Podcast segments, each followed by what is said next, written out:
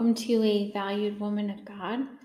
After much prayer, waking up in the middle of the night for months, um, watching General Conference and going to state conference, I realized that we all have a role to play in building the kingdom of God, whether it's teaching or preaching the gospel or serving others or giving of our time.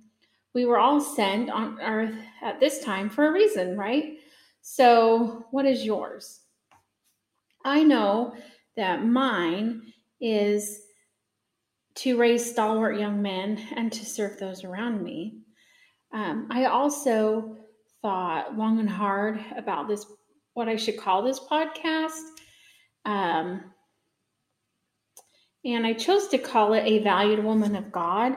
And it's called that because I value being a woman. I value being a mother. I value being a wife.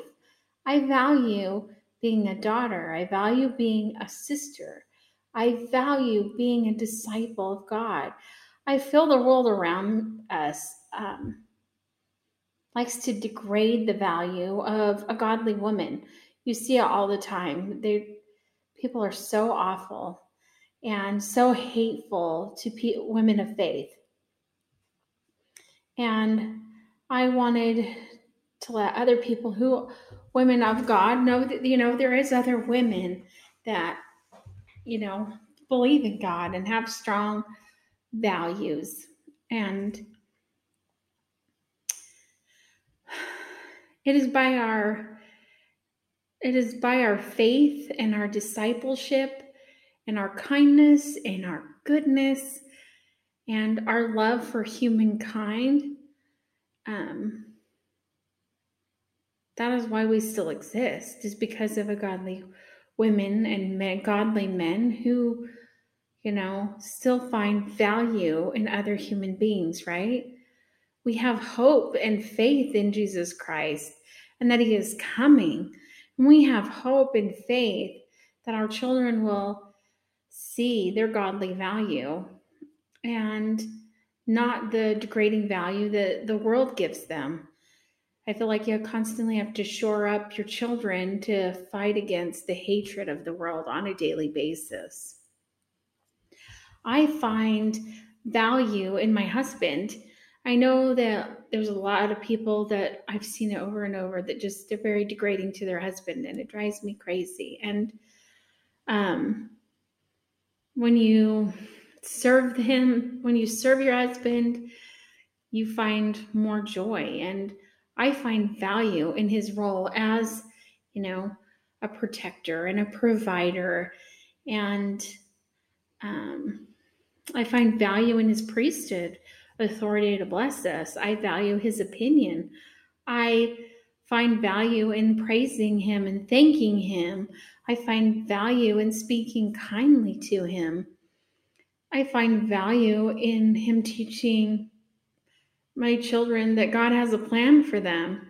I find value in teaching my own children that.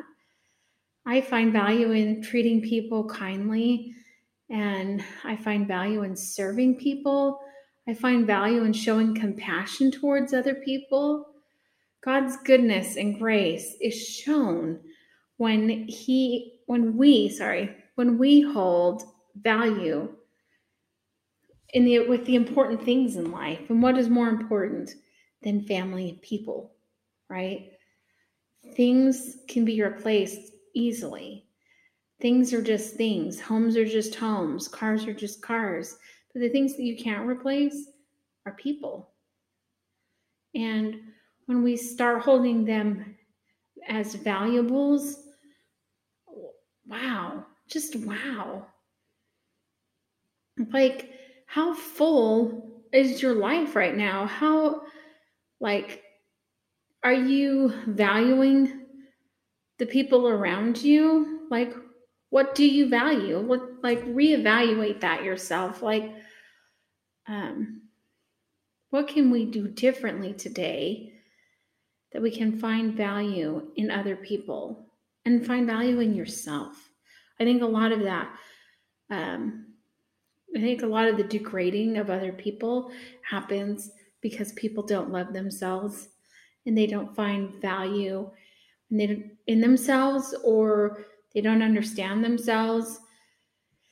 And so they're trying to find other people who are going to tell them how to think, how to feel, and all of those things instead of searching that out for themselves. And the more we start to find value in other people, the more we start to see them the way Christ would see them um, through his eyes. And um, the more our heart will be open to freely giving and serving others happens when we find value in them.